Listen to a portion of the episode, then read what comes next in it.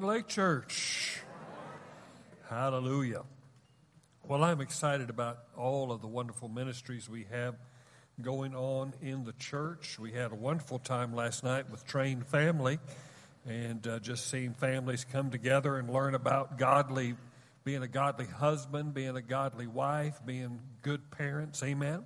It's always good to learn what the Bible says about these things. And another ministry that I'm very, very happy uh, that we have um, been able to, um, um, you know, have in our church is the Overcomers Ministry. And this Overcomers Ministry is a spirit filled 12 step recovery program. And uh, it was uh, basically written by a good friend of mine by the name of James Johnson, who has been doing this now for close to 20, 23 years. And so we've brought it into the house and uh, we've had a successful time of it. We've used it many times, but uh, praise God, we reinitiated it, and God is doing tremendous things in people's lives. So I'm going to have uh, Wade, who oversees this ministry, to come up here, and uh, he's going to share that we have some graduates this year. Amen. Amen. So come on Amen. up, brother. Hallelujah. Hallelujah. What a blessing to be introduced by this guy. Amen. Amen. Hey, uh, I just want, man, what a blessing it's been this uh, 22 weeks of going through these steps and, uh, you know, all of us coming together and sharing our experience, strength, and hope to encourage each other, to lift each other up, to help each other overcome by the Word of God. Amen. Overcomers is not just about helping you get through your addiction, but we're wanting to disciple you that you get victory through the Word of God. Amen. Amen. And uh, like Pastor said, we've got some graduates this time. I mean, we have several dedicated people that, for one reason or another, wasn't able to complete. But the three people that I want to announce today is my bundle of one of them is my bundle of joy, Dor England.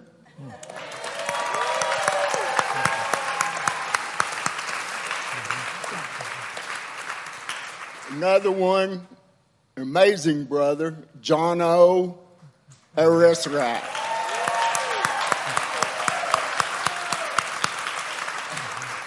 I tell you what, it's a blessing to see what God is doing through this man. Amen. Uh, stay tuned. Great things. Great things coming through this man. Amen. And uh, Debbie Sanderson, which could not be here, uh, her, her and Virginia are with her father, I believe, right now. She had a family emergency. But Debbie Sanders was another one that dedicated her time to that. Holy Spirit, help me be quick. You know, the word tells us that we overcome by the blood of the Lamb and the word of our testimony. I believe as you grow in Christ, your testimony changes. Amen. It goes not so much, it may start out in this is what I've been, this is what I've done, to this is what He brought me through, to my God is victory. Amen. Amen. Your testimony should change. And anybody that is born of God overcomes the world. And this is the victory that overcomes the world our faith. Amen. We believe. So it's been, it's been a great journey. I'm, I'm expecting great things to come from overcomers. Uh, so get the word out. I mean, if you have friends and loved ones and family members that are battling with stuff, it doesn't necessarily have to be drugs or alcohol. It could be any number of things. I mean, we're just wanting to build overcomers. Amen. Amen. What a blessing it is. Amen. Thank you, my brother. Amen. Hallelujah. So they, they meet on Thursday nights at 7 o'clock back in the uh, uh, Area 51 building. So I encourage you to be a part of that. Amen? Hallelujah. God is good. Amen. Let's turn to Psalm 2. Psalm 2. And are you ready for more of this? Okay, all right, okay. You think you are. All right. Psalm 2, starting with verse number 1. This is our key text. We're going to be reading from three portions here this morning, and then we're going to be seeing in real time. Uh, people that kind of ask, why are we using clips? Well, preachers have been saying this stuff for years and years and years, and no one listens. But when you've got people in real time that are not in the church, that are actually participating and bringing these things to pass, it's important that you hear from them. Because I can say all you want. I mean, I, you know, we've, we've done eschatology in this church before. I've shared these things with you. I did a whole, goodness, six months of truth revolution. And, uh, you know, we hear it from preachers, and that, that's great because we're supposed to hear it from preachers. But it's also good to hear it from the wolf's mouth so that you can see what they're thinking. And many of them have no idea that they're being used to bring about a satanic agenda. They just believe they're trying to help humanity. And everything that the enemy tries to do in our lives always comes with, it will help you. It will help you. And that's really what happened in the garden. He said, You partake of this fruit, man, you're going to become like gods. You're going to become like us, Elohim. And uh, you're going to know the knowledge of both good and evil. And you're going to become like God. You're going to become a God, basically. And so it was the allure of something that would benefit that actually brought about the deception that caused Eve and Adam to partake of the fruit, which was a forbidden knowledge, which was a knowledge of life irrespective of God. See, we're supposed to participate in eat of the tree of life, not the tree of the knowledge of good and evil. Amen? And so when we eat of the tree of life, that, that has relationship. So the tree of the knowledge of good and evil is fruit without relationship. It's knowledge without relationship. And see, we're, we're plagued with it throughout our lives because we have young people that are getting on the internet and they're absorbing information with no teacher, with no filter, with no one to guide them. And see, that's the reason why. See, God always wanted to bring about that revelation to Adam and Eve, but he wanted to do it through relationship. Where the tree of the knowledge of good and evil bypassed that and said, I'm going to, I can, I can handle it, I can take it. And it's just like running with scissors, guys. Amen. Eventually, you're going to poke a hole in yourself or someone else. Amen. Okay, so it says in verse number one, it says, Why do the nations rage? And we're going to get into that. And the people plot in vain. Now, notice the word plot there.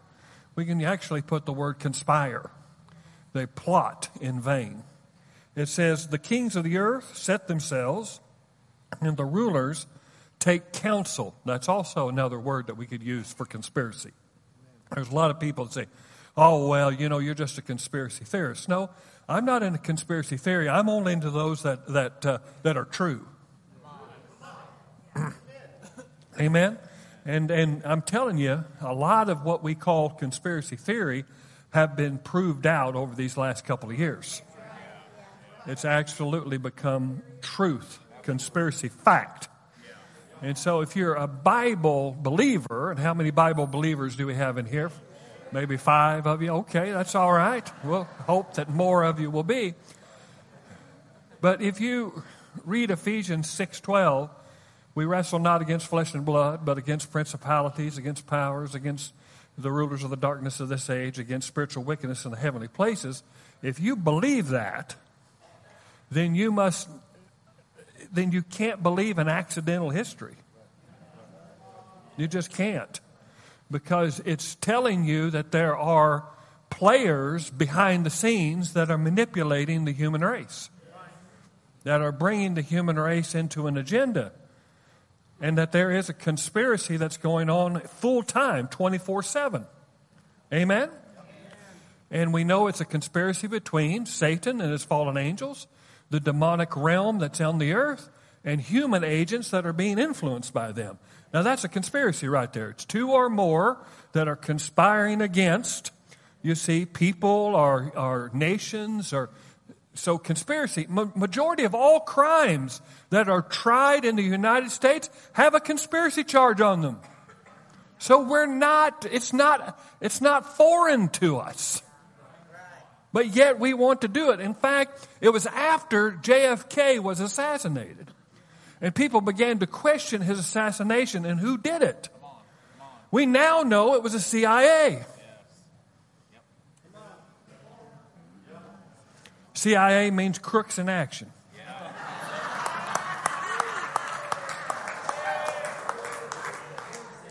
And the CIA is not beholden to our government. It's not beholden to our elected officials. They can't really monitor them or, or give them any kind of, uh, you know, check them. They can't do it. The CIA doesn't just work in the United States, they work all over the world. And they are part of an agenda to try to control and manipulate society. That's the whole reason why they are. And when, when a political candidate or any kind of political candidate, whether it's president, says they want to shut the CIA or the FBI down, then they start having some problems. Come on now. So don't tell me that there's not conspiracy. See, the CIA invented the phrase conspiracy theorist. They did it to discredit people that would not accept the normal explanation and ask questions. And they do that to discredit people. And so they say, oh, well, you wear the tinfoil hat. Guess what? I've been wearing it for seven years straight. I've got a rash around my brow from my tinfoil hat. And it's because of the stuff that has been found out, not stuff that I think, you know, it's not like if Elvis is still alive or if John F. Kennedy Jr. is going to come back and run for president. It's not anything like that. It wouldn't surprise me if it was, but it's not. It's not what I'm talking about. I'm talking about the fact that there is a satanic conspiracy against the people of the earth. He is the architect of this culture. And Jesus spelled it out that he comes to do three things steal, kill, and destroy. So that means everything about this world system is to steal from you, is to kill you, and to destroy you. And guess what? You will continue to lick that arsenic lollipop and like the cherry flavor, but yet you've got a velvet noose around your neck. And that is the way he works. You cooperate with your own destruction. Amen? So there's conspiracy, there's conspiring. We've talked a little bit about that. You can go back to the previous lessons. Notice it says this The kings of the earth set themselves, and the rulers take counsel together against the Lord and against his anointed. Against the Lord and against his anointed, saying, Let us burst their bonds apart and cast away their cords from us.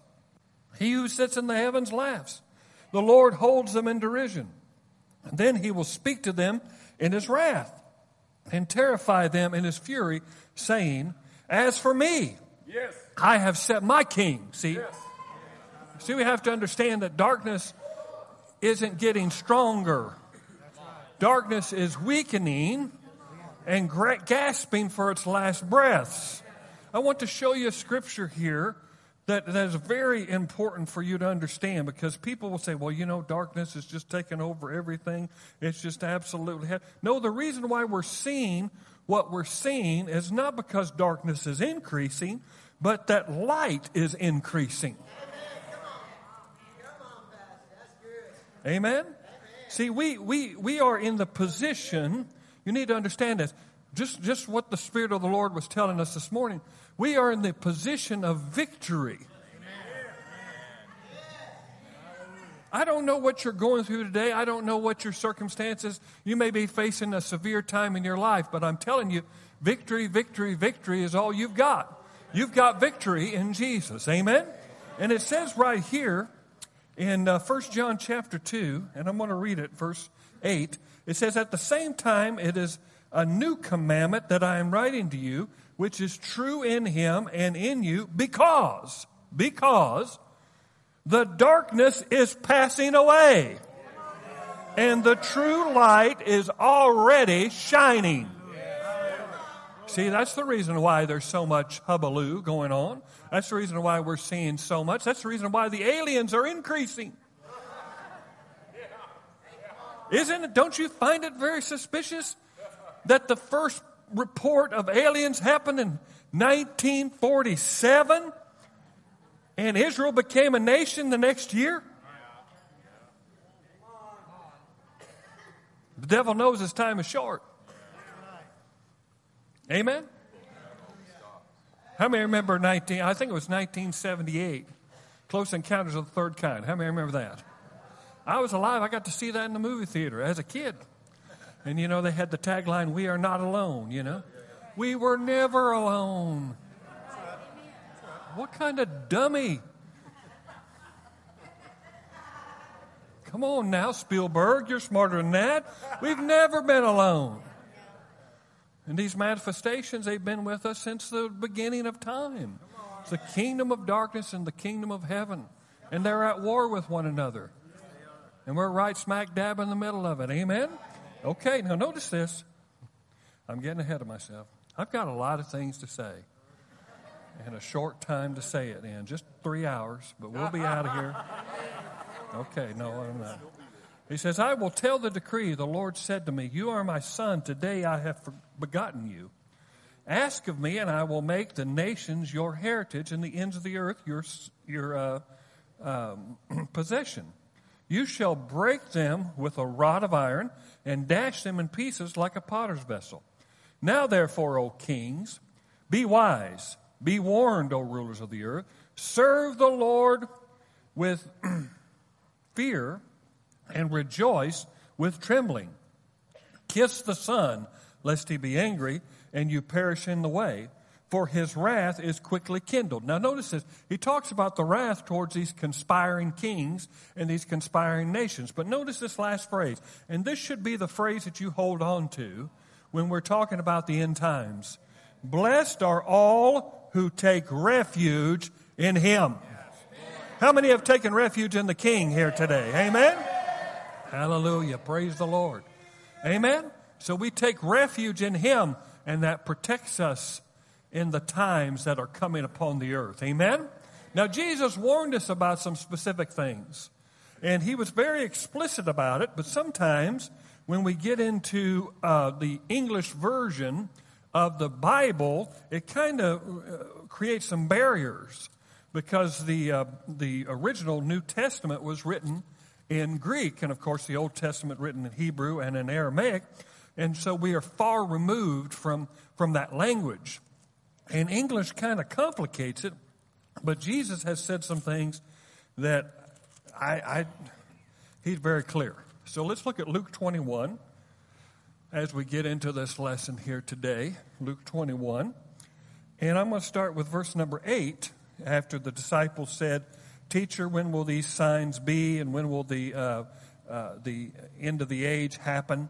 He says this He says, See that you are not led astray, for many will come into, in my name, saying, I am He. And the time is at hand. Do not go after them. And when you hear of wars and tumults, okay, if you hear wars, he said in, in Matthew, wars and rumors of wars. Amen? Have we heard of wars and rumors of wars? Amen? He said, notice that. Don't be terrified. That's a word for somebody. Don't be terrified. Amen? For these things must first take place, but the end will not be at once. Now notice this. Therefore he said to them, Nation will rise against nation. And the word nation there is the word we get the word ethnic group or ethnos in the, in the uh, Greek. And it means this that ethnic group will rise against ethnic group. I want to give you uh, this, and you know, I don't do this to make people mad, but I do that to make people aware that basically, when it comes to ethnic group rising against ethnic group, you're getting into the realm that is going to be very prominent in these days. It's called eugenics. Now, what does eugenics mean? In the Greek, it means good genes. Now, what elitists have done is that they declare that they're the ones with the good genes. That's the reason why Hitler Hitler was a eugenicist. Now we think we've conquered, you know, that ideology and that thing, but no, it's alive and it is well in planet Earth today. And basically, it's Margaret Sanger, okay, the founder of Planned Parenthood. She was a eugenicist that believe that there are people who have good genes and there are people who don't have good genes. And she said this, and people still follow her today. Politicians still uphold her into high esteem. She says, We want to exterminate the Negro population. Colored people are like human weeds and need to be exterminated. That's said from Margaret Sanger the founder of Planned Parenthood. That's the reason why you don't see Planned Parenthood in Hollywood and Vine. You don't see Planned Parenthood in rich places. They go into areas that are impoverished and they set up. Now listen, there's people that praise Margaret Sanger. Margaret Sanger said colored people, and guess what? We're all colored people. There's no such thing as race in the Bible. Amen. There's no such thing as race. He never said he made races. He made of one blood all the nations of the earth. He says colored people are like human weeds and need to be exterminated. Hillary Clinton, I admire Margaret Sanger enormously, her courage, her tenacity, her vision. All right. Margaret Sanger also says that. You don't like this, do you? Because some of these are your heroes. Okay, the most merciful. All right. The, mo- the most merciful thing that a large family does to one of its infant members is to kill it. Margaret Sanger. Barack Obama, we are truly grateful to you. Thank you, Planned Parenthood. God bless you. Mm. Ethnic group will rise against ethnic group. Hello. I'm telling you what, a lot of the animosity that comes, I hope I can read this. I know, I, listen, I'm going to have to put my glasses on for this. Notice this. Okay. Israel Cohen, a racial program for the 20th century. Notice this. See, everything is about words. Okay? These people have written this stuff, and basically, the Lord was talking to me about spells. How many know spells? How many Harry Potter people out there? They want to talk about spells. Well, guess what? Spells is exactly what it is. It's a word, spell. It means words that create an atmosphere, an ideology, that brings about a curse or brings about a blessing, whatever. Okay, all right? Now, notice this. In 1912, Israel Cohen wrote a book on communist tactics titled A Racial Program for the 20th Century. It has proven to be prophetic. Now, notice his, this quote here. Now, I did not say this. This is from him. He says, We must realize that our party's most powerful weapon is racial tension. By pounding it into the consciousness of the dark races. What kind? Come on now. I'm sure this guy's Jewish. His name's Israel. Dark races. My goodness gracious. What shade is he? That's ridiculous. It's ridiculous for us to refer to people like dark races. Come on now. We don't use that kind of language. For, that for centuries they have been oppressed by the whites we can mold them to our program. The terms co- uh, colon- colonialism and imperialism must be featured in our propaganda. In America, we will aim for subtle victory while inflaming the Negro minority against the whites. We will endeavor to instill in the whites a guilt complex for exploiting the Negroes. We will aid the Negroes to rise to prominence in every walk of life in the, in the, in the professions, in professions and in the world of sports and entertainment. With this prestige, the Negroes will be able to intermarry with the whites and begin a process which will deliver America to our cause. Wow. Now, he said it. How racist is that? Wow. How absolutely racist is those statements right there? It's unbelievable that these words are held in high regard by people that are in our government. It's wrong. And see, that's what's so, so bad about it. See, he tells off that he himself is a racist by the last phrase, where he says they will intermarry with the whites. I don't care who gets married. Come on now. I, I don't care who gets married. Praise God. That's not, God wants us all. Amen. We're one in Him. Amen. There's no delineation. But this is wicked stuff. Wicked stuff. Wicked stuff. I, I, eh, to do this, I've got to, I've got to put a little funny in here. You know, when we had the churches shut down, this, this lady was asked if any churches in her neighborhood were open during the pandemic. She replied, I don't know. I eat Popeyes.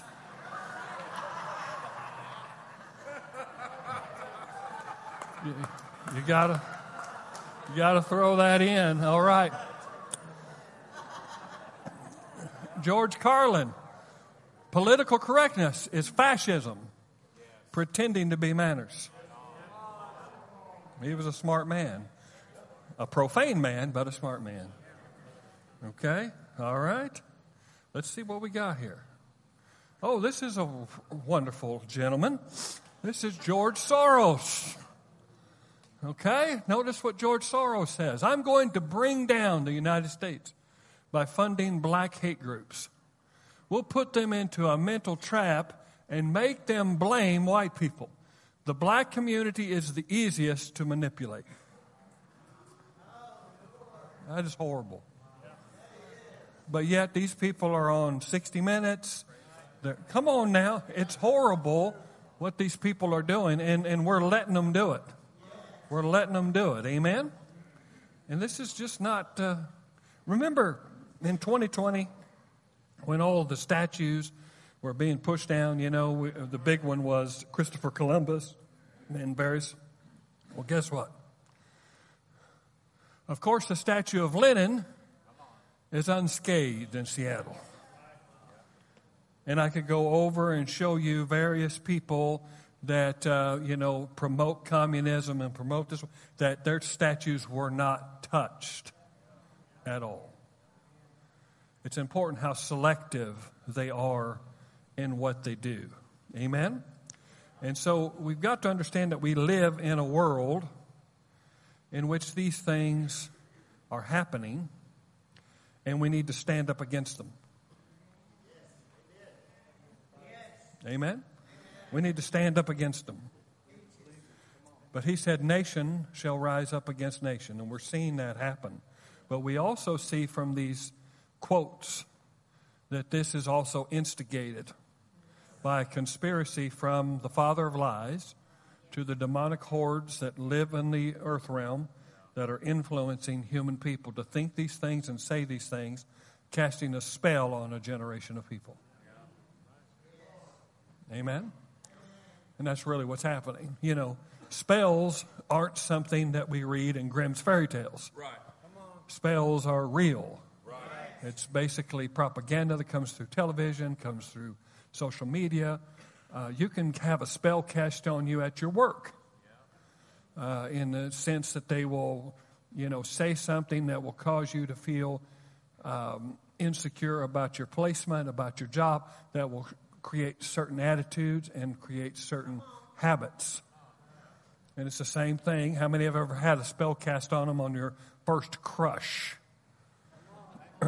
Okay, when you have a crush in school, some of you still having crushes and you're 60 years old. Come on now. Get over that. Amen? But you'll just, you'll fall all over yourself to do something to make yourself noticed or to get the favor of something. That's a spell. That's a spell. Okay? And we need to understand that we don't operate in that. We operate by the Word of God. Amen? The Word of God is truth. The devil just has spells and their deception. Amen? Okay. Are we all right? Okay. And kingdom against kingdom. There will be great earthquakes. Have we seen great earthquakes? Yeah, we've seen multiple great earthquakes. And in various places, famines and pestilences. That word pestilence is the word for plague. And we just went through a plague. We went through the, a virus, the coronavirus, you know, and things of that nature. And of course, they're trying to ramp it up again. Okay? All right? We can stand against that. Psalm 91 worked in 2020. It will work in 2023, 2024, 2025. Amen? And we need to believe God. Amen? But notice this. It says, and there will be terrors and great signs from heaven. Okay? Now, a lot of people will say that, well, it's going to be, you know, the red moon, the blood moon. Well, the blood moon didn't terrify me. It didn't make me scared. Ooh, run for the hills. No. I was having, I had the wonderful honor to have lunch with Rick Renner, and I got to actually meet a, a, quite a lot of people at the first of the year that really blessed me. I got to sit and have um, lunch with Rick Renner and Andrew Wommack and uh, uh, Billye Brim, and uh, of course my good friend and mentor uh, Bob Yandian. And we're sitting there talking, and, and Rick kind of whispers to me, and he says, "Craig, do you know anything about UFOs and stuff like that?" Maybe.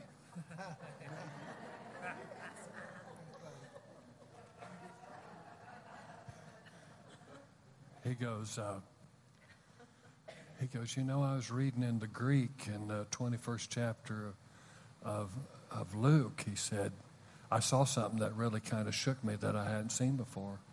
I said, Oh, really? What's that? And he read that scripture. And there will be terrors and great signs from heaven. He said, Do you know what that word terrors means in the Greek? And I said, Tell me, Rick. Tell me what that means. You're the Greek scholar here. You tell me. He says, monsters.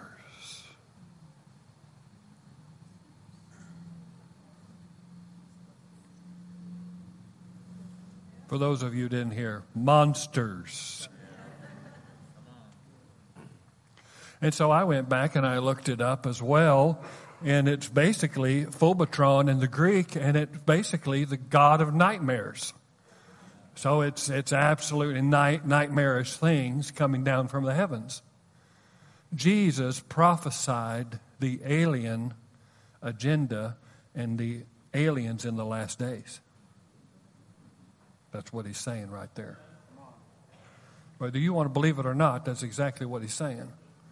He's not talking about asteroids. He's not talking about, he's talking about monsters. Hello. You see, the alien agenda is part of the last great deception. We'll talk more about that as we get closer into our disclosure.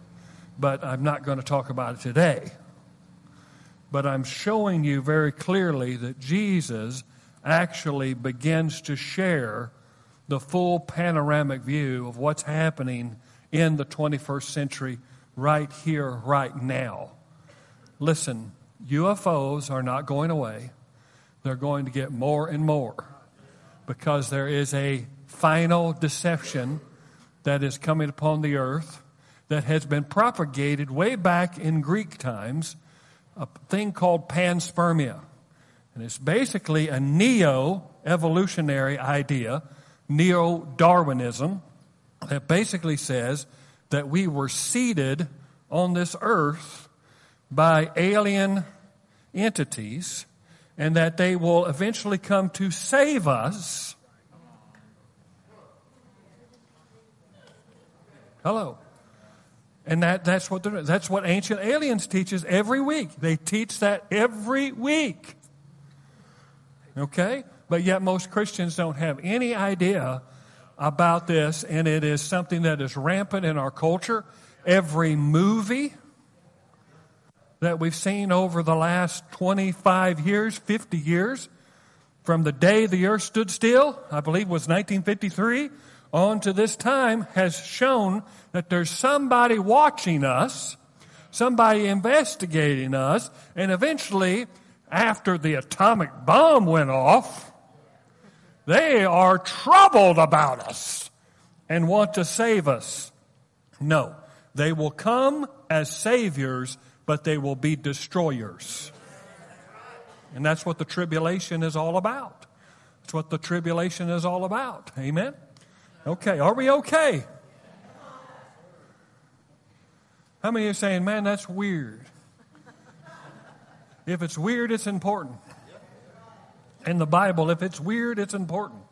You've got to get a hold of it. Jesus clearly said and stated that there will be monsters, nightmarish beings from the skies.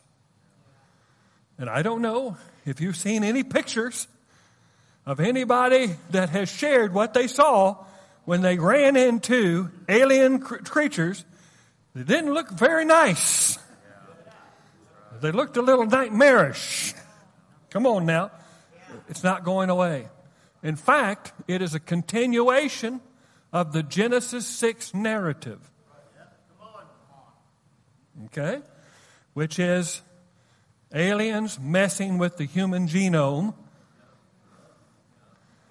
Okay, all right. You're not ready for that. Maybe next week or the week after that. But you've got to get a hold of this stuff. This, it'll explain a lot of things to you about what's going on in the world. Amen? Okay, so now let's go to our last scripture and I'm going to show you some videos. Let's go to the 13th chapter where we left off last week of the book of Revelation. And we shared with you about the two beasts. The first beast that rises up out of the sea and this beast is an amalgamation of all the beasts that Daniel saw.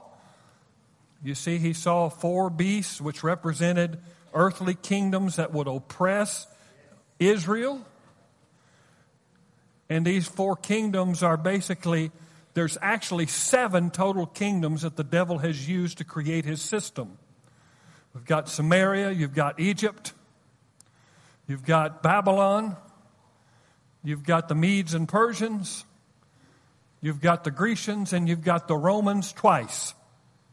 Okay, so you'll have Roman, you know, the, the, the Romans will be, uh, you know, in the first century, but then guess what? It never really left.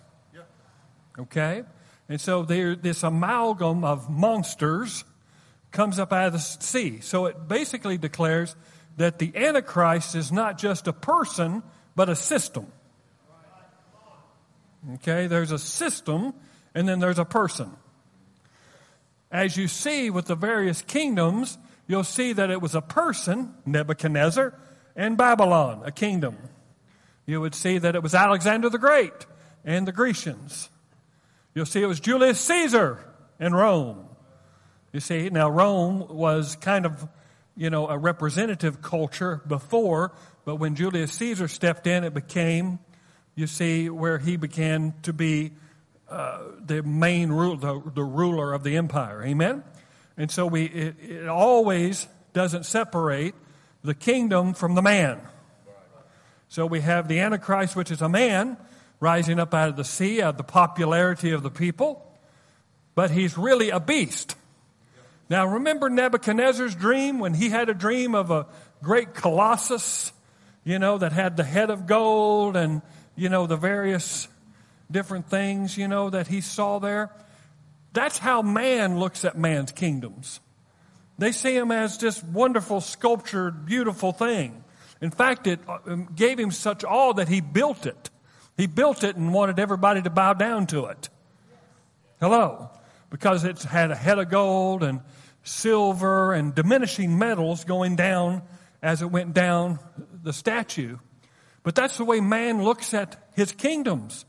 That, oh, they're beautiful, they're grandiose. I'm so glad to be a part of them.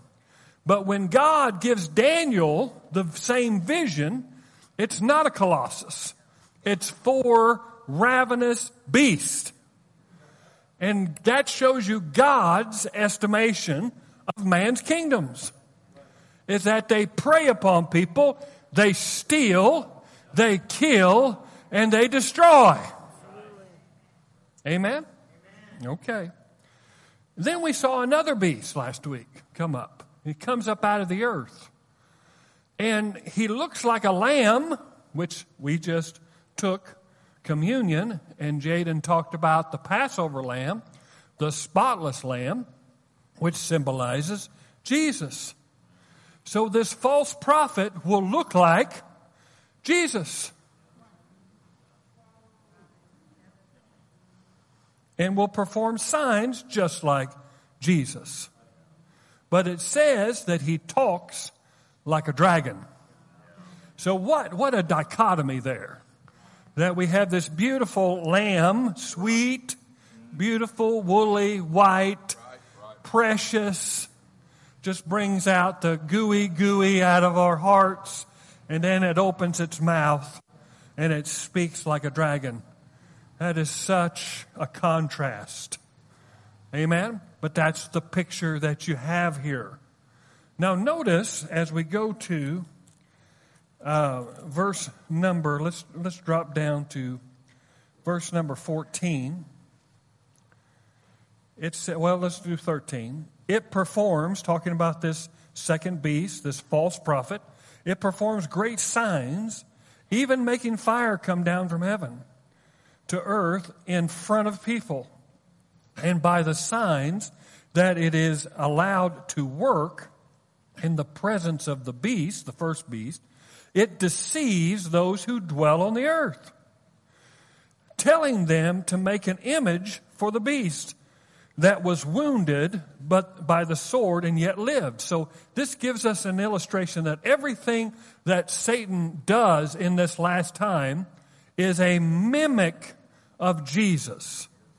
We have Jesus' death, burial, and resurrection. We will have the Antichrist die and be brought back to life. He will do everything that Jesus did and does because he's the Antichrist. The word anti not only means opposing Christ, but it means replacing Christ. Okay? So he's going to do everything that Jesus did. So he's raised back to life. His mortal wound is healed. And it was allowed to give breath to the image of the beast. Now notice they create an image, and many times we think and go back in our minds to Nebuchadnezzar's image and how the image is brought to life. But now that we've gotten a little closer to the time of the end, we have certain things that have come about that kind of shed new light on this bringing about or giving life to the image of the beast. I believe that it is AI, and I believe it's an internet system and a computer system that is going to be implanted into the. Do you understand what I'm saying? Okay? Why do I say that? Because of these next clips that you're about to see. Now, listen, I know you think your phone is the coolest phone on the planet. I, I, you know, you have more technology than they had the, the men that went to the moon. You've got it in the palm of your hands.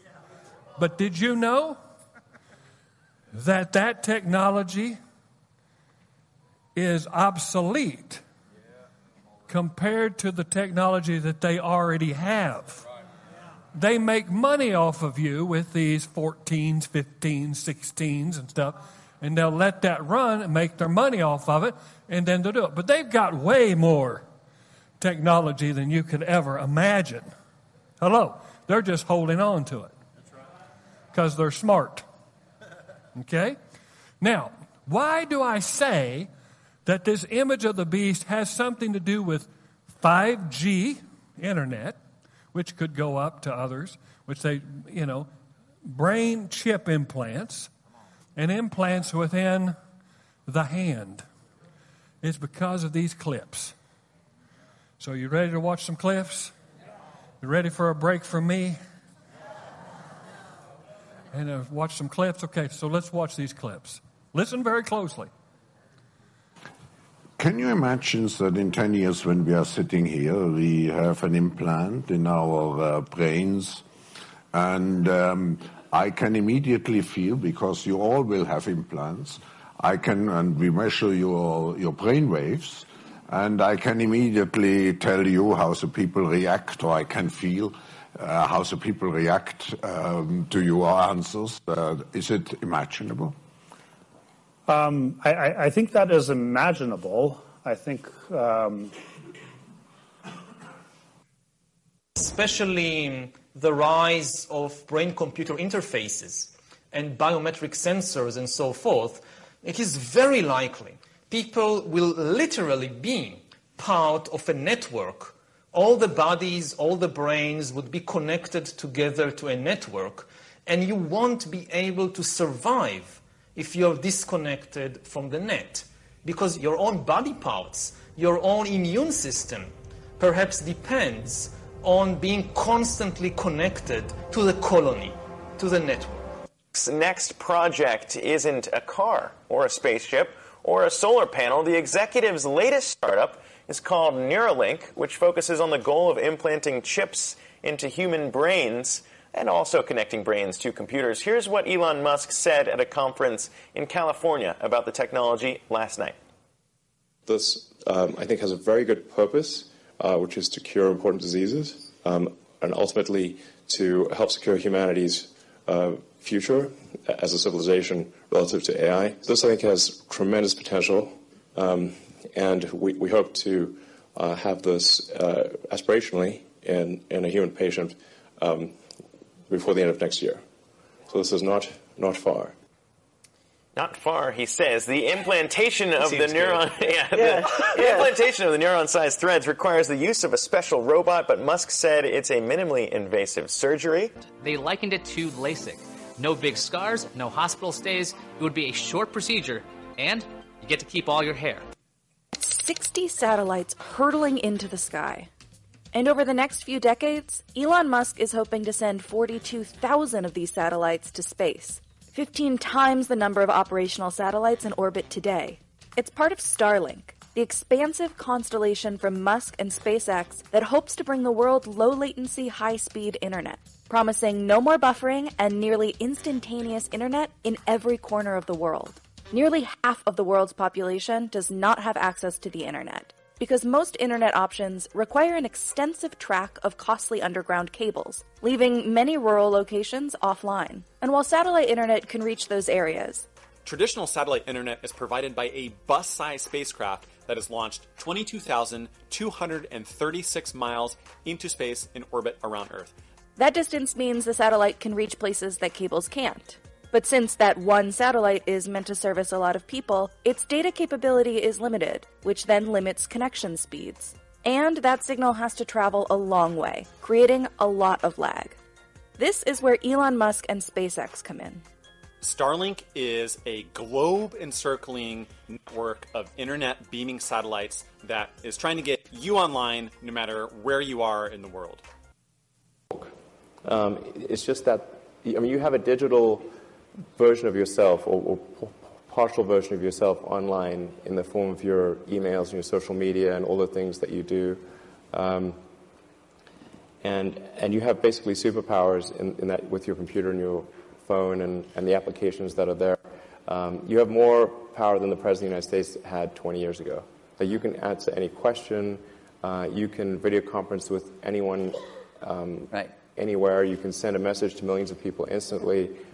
Um, you know, you just do incredible things. We are all already cyborgs in a way, in that your phone, computer are extensions of yourself. Right, right now, we are already a cyborg. People don't realize we are already a cyborg. because we are so well integrated with our phones and our computers, the phone is almost like an extension of yourself. If you forget your phone, it's like a missing limb. To, to some degree, we are already a cyborg. Um, you think, like, uh, you think of like the, the digital tools that you have, your phone, your computer, the applications that you have, like the fact that, as I was mentioning earlier, you can ask a question and instantly get an answer Look at where uh, from Google, you know, from Summit. other things.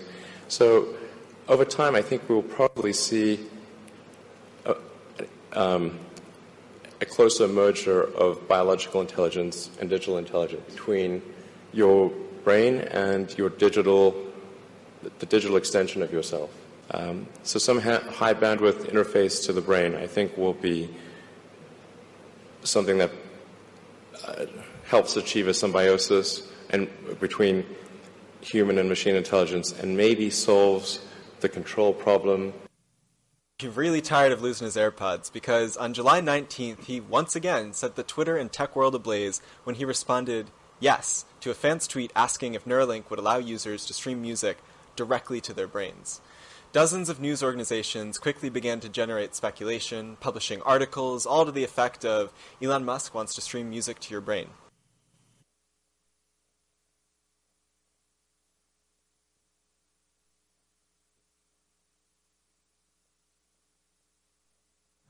Does it not? You know, they lay it out as well, it's going to help people with neurological problems.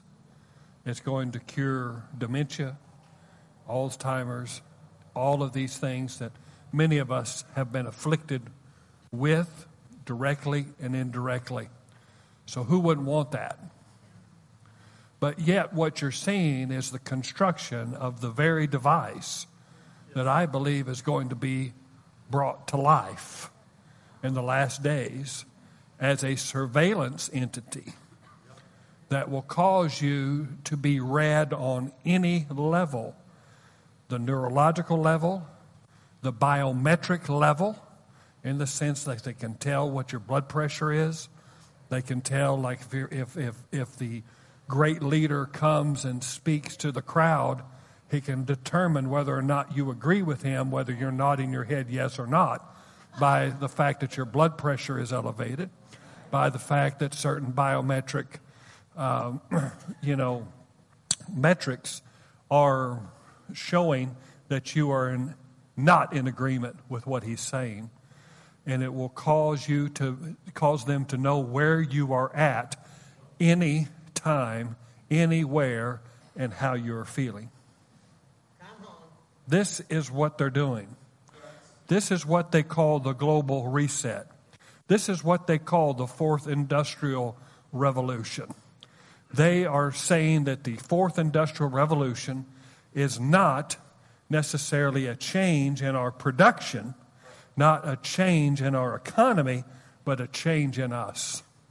That human beings are going to be transformed and changed, altered. Now, this gives new insight in what the mark of the beast is. Now, where do we get the term mark of the beast? Well, it goes back to Genesis chapter 3, where it says that the serpent, you see, was more cunning than any other, what's that word? Beast in the field. So immediately God calls the devil a beast. Hello. If you think it was a snake, you haven't read your Bible. The word snake is the word nakash, and it just means something that is glowing and shining. It means that there was an interaction with a spirit being that Adam and Eve had. And that this spirit being was already in rebellion against God and was leading humanity into that rebellion by partaking of knowledge that was not deemed permissible at the time, rebellious knowledge, bypassing the master and saying, I will become like God, just like Lucifer did in the 14th chapter of Isaiah. So the mark of the beast may not be a tattoo. We've, we've long said it was a tattoo because of the Holocaust. because that's what they did with the Jewish people. They put numbers on their forearms and they, you know, delineated them with that. And that was a mark. Some people say, well, it's a spiritual mark. It's just simply a spiritual mark. I submit to you, if you go to the second chapter in the 15th verse, the, the, God speaks to the woman and to the serpent, and he says this. He says, the seed of the woman You shall bruise his heel, but he will crush your head. And he begins to tell that there will be enmity between the seed of the woman and the seed of the serpent, the seed of the beast. So, what I suggest for your thinking today is that when it comes to the mark of the beast, it is not just a mark that you receive just to get beans and taters.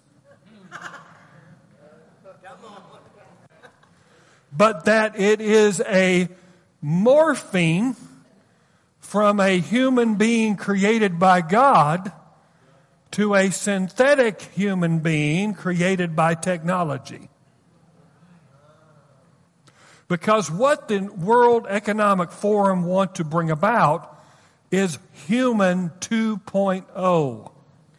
They want you altered through transhumanism to not be dependent upon the covenant of your God, but to be dependent upon the government for your needs and sustenance, and human technology to be the savior of your life. Because in their agenda, if you look at their website, their agenda clearly outlines that they will be able to print new organs. You won't have to wait for a transplant. They'll print new organs and give them to you. That they will eradicate sickness and disease in space. This is on their website. In space. So I guess what? You'll be well in space, but maybe not down here, but they'll learn how to and then also on their agenda is to contact alien life. Oh gosh, I don't know if you're getting a hold of this, but this is the agenda of one of the greatest influencers of our governments and of our socioeconomic system. This is their agenda, and it falls in line with the 21st chapter of the book of Luke Jesus said these things were going to happen. The unrest in our nation, the unrest in our economy, the unrest in the ethnic groups and the battles that we're having have been brought about by human cunning and devise. We are sinful creations. We are fallen beings if we don't have Jesus Christ. And we can fall to racism because of that. But what they do is they instigate it. They incite it. They begin to cast a spell over the community. They say to one community, you need to watch out for this community. And they say to the other community, these other community doesn't. And they cast a spell. And that's the reason why you need to stop listening. Amen. I stopped watching the news during the 2016 election. I mean, it was nasty. That's when it started really getting nasty. Amen? And I just stopped watching it. I have been better off. Amen? So, what's happening? AI is quickly ascending upon us. They're even saying that in order to stay up with AI, we have to have an upgrade. Because AI has access to any and all information. Where we are limited in our neurological transfer of information. So by getting a link, we actually connect.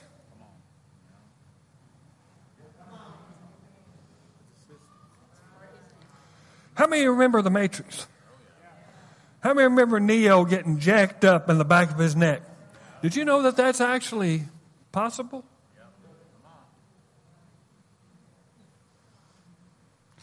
Who wouldn't want to learn kung fu? Come on now. You know, get jacked. Come on. It can actually happen. They understand how the brain works and how you can get, you see, memory, short term memory into long term memory. They know how to travel through that. And as you saw, and we all have been happy with Elon Musk for buying Twitter and getting rid of that junk that was on it. Come on, Twitter was a toilet. Let's just say what it is. Okay? But yet he's in on it too. Which told which tells you that the devil plays all sides. Amen? Now, I've got another set of clips and then I'm going to close. Do you want to see them? Okay, now this is also talking about this situation. And I think it's about five, six minutes. All right? So bear with me. Some people say, well, these things are too long.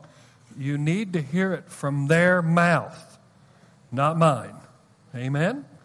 Because this is what they're saying. So let's play those last couple of clips there. Brains are remarkable, miraculous even, but they can't do everything. Unless we give them a little high tech help. When children see the movie The Matrix, and they see Neo jacking an electrode and all of a sudden becoming a gung fu master, the first question they ask is, How can I get one? It's actually physically possible. The key to transforming learning from an organic process to a machine like downloading of information is a squiggly bit of brain known as the hippocampus. The hippocampus is the gateway to memories. Short term memories are stored right here in the prefrontal cortex, but eventually they have to be transferred to long term memories, and that's where the hippocampus comes in. This part of the brain doesn't store the memories, but it does the appropriate conversion. At the University of Southern California, bioengineer Ted Berger has already proven that a computer chip can replace or enhance brain function. Right now, what our prosthesis does is to convert a code that's kind of in the middle of the hippocampus to what would be the output of the hippocampus. They've been able to take mice and access the electrical signals coursing through the hippocampus and record them. And then when they shot the message back into the hippocampus, the mouse remembered the task.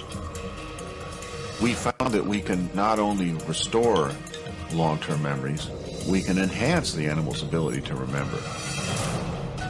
You could think about using devices like this to greatly enhance human memory and to shorten the cycle for learning in terms of uh, downloading huge quantities of memory at a single time.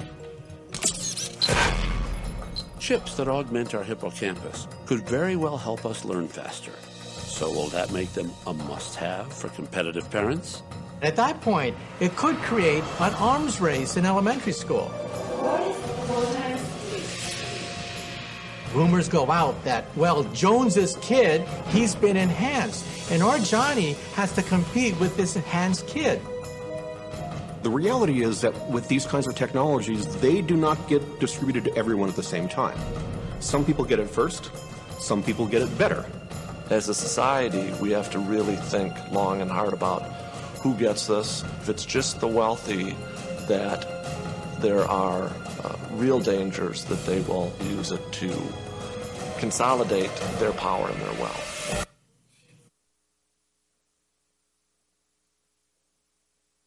Technologies are the future of the brain, our human brain, and where it is headed with technology. Right now, scientists in laboratories around the world are developing brain chips. Now, these are chips that can be inserted into the brain and they are wireless. We will have brain chips in humans. And the brain, people who will get those brain chips first are people who suffer from severe medical conditions. So if you have a severe medical condition, like you're paralyzed from the neck down, or you suffer a brain disorder like Alzheimer's disease or Parkinson's disease, and that brain chip can restore your quality of life, would you hesitate to get the chip? No, of course not. You would say, put the chip in my brain. Mind to mind communication. This is something of science fiction that we all read about. But this is actually possible today, as I just showed you.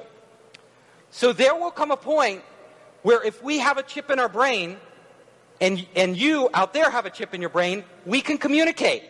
We can communicate without talking. We can communicate when you're halfway around the world. And we can exchange knowledge. So, if you look at a world where we have these chips that are connected to the internet, all of a sudden, every piece of information on the internet becomes accessible to our minds.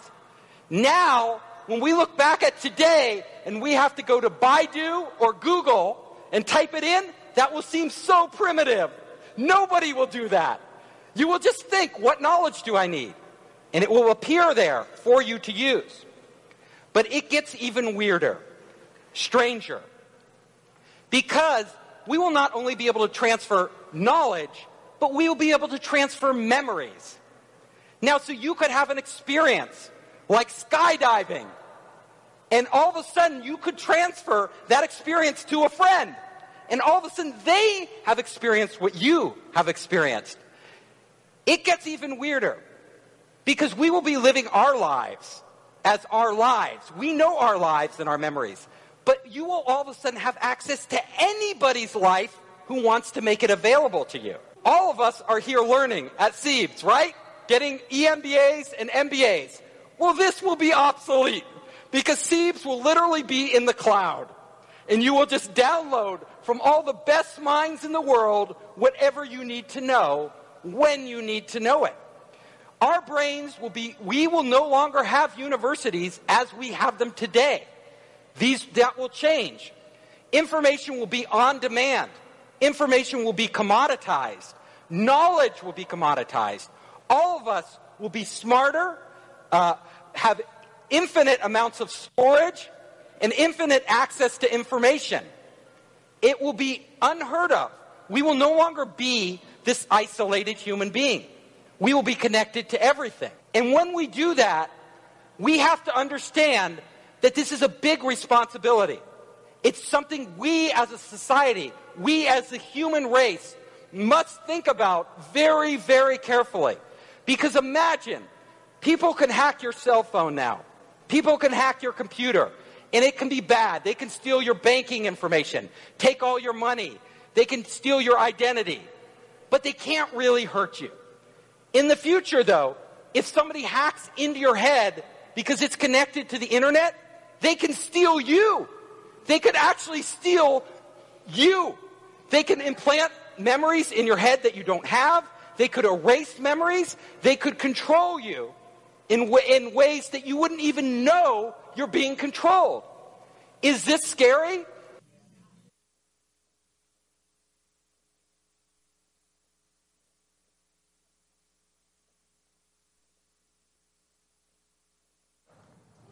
That wasn't a Christian conference. No.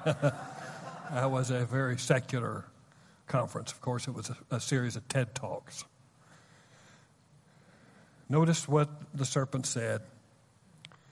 He said, But the serpent said to the woman, You will not surely die. For God knows that when you eat of it,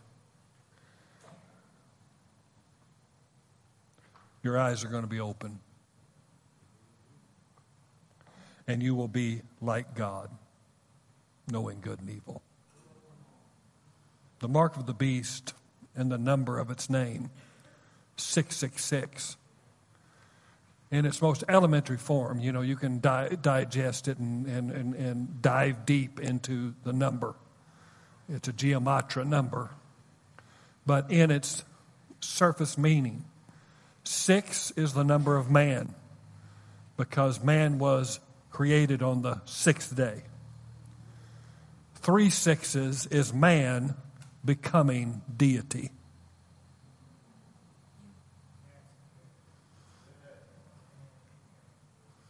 And that's where we're headed. That's where everything is going. That's the reason why there's going to be persecution towards those who have received Christ. Because we have received the ultimate upgrade.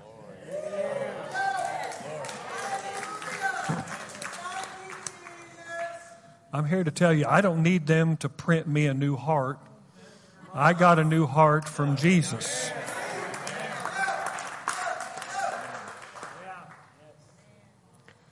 Jesus provides for me, and He'll provide for you. And it's getting more and more where you're going to have to take this word literally and you're going to have to take this word seriously. Because everything else is a spell. Everything else is a spell. Jesus says, I am the way, I am the truth, and I am the life. Our identity in Christ. Why is there so much turmoil over identity in our culture today? It's because there's only two identities. The Bible outlines it says, In Adam, all die. But in Christ, all who are made alive. So it's only in Christ Jesus. Listen, technology cannot save you. Technology cannot ultimately save you, but yet it's being touted as a savior. And technology coupled with alien visitation is going to be a great deception, a strong delusion that is going to come upon the human race. They've been preaching it for years and years and years, and they've got it in the psyche of the culture so that we don't really have a problem with aliens anymore. That's the reason why they are dripping it into the culture, dripping it into our broadcast. Is because they want you to be able to take it a little at a time, but they've been in connection with these entities all along. Do you remember? And I'll close with this. I know I've told you I close, but I'm telling you, this is urgent that we get a hold of this. Jesus is on the Mount of Temptation. He's been fasting for 40 days, and the devil comes to him and he says this. He shows them all of the kingdoms of the world. He shows their glory. And he says, Listen, I'll give this to you. It's mine to give because I got it. Jesus didn't say, no, that's not true. He didn't say it. Didn't say it because Adam turned it over to him. If you'll fall down and worship me, I'll give you all. Listen, there are people that have fell down and worshiped the devil. They have gotten information from him.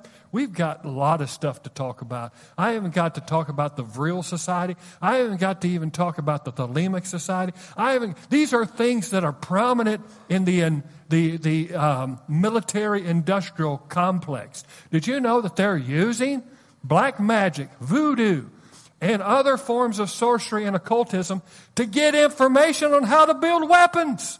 And they've been doing it for years. Hello. Oh, my goodness gracious. I told you I would make you happy, though, before you left. All right? I'm here to tell you, friends, we see this coming on. We see this begin to burgeon, but we don't need to be afraid of it. We don't need to be fearful because God has it under control. Amen? Jesus is already our answer. And one day, and very soon, we're on the Day of Atonement today. We're the Day of Atonement right now, the 24th of September. And thank God we have the fulfillment of atonement through the blood of Jesus Christ. You are not just a mere human being. You do not need all of these tools. You are a new creation in Christ Jesus. The old has passed away, and behold, everything has become brand new. God's Spirit lives on the inside of you. You don't need the cloud. You've got the cloud on the inside of you. You've got the glory on the inside of you.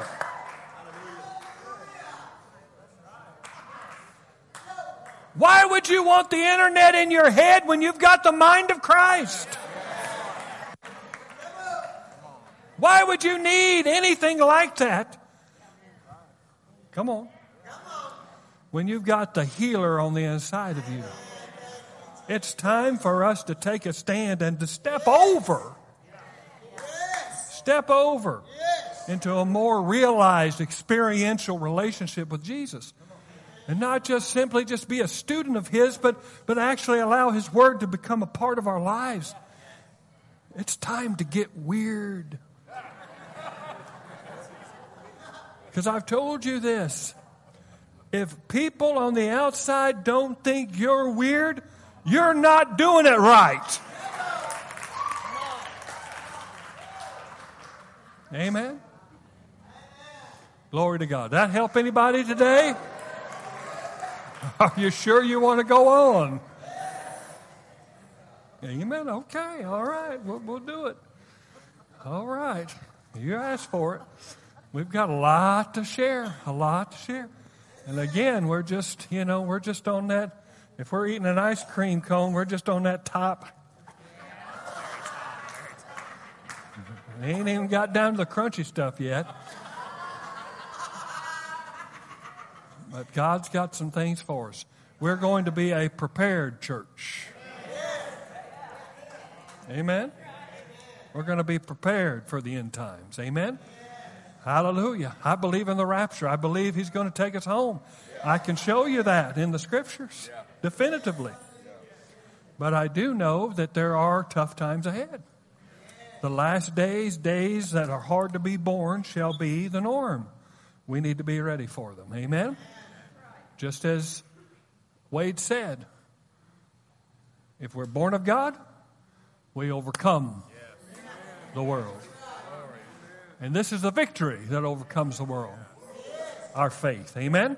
Hallelujah. Praise the Lord.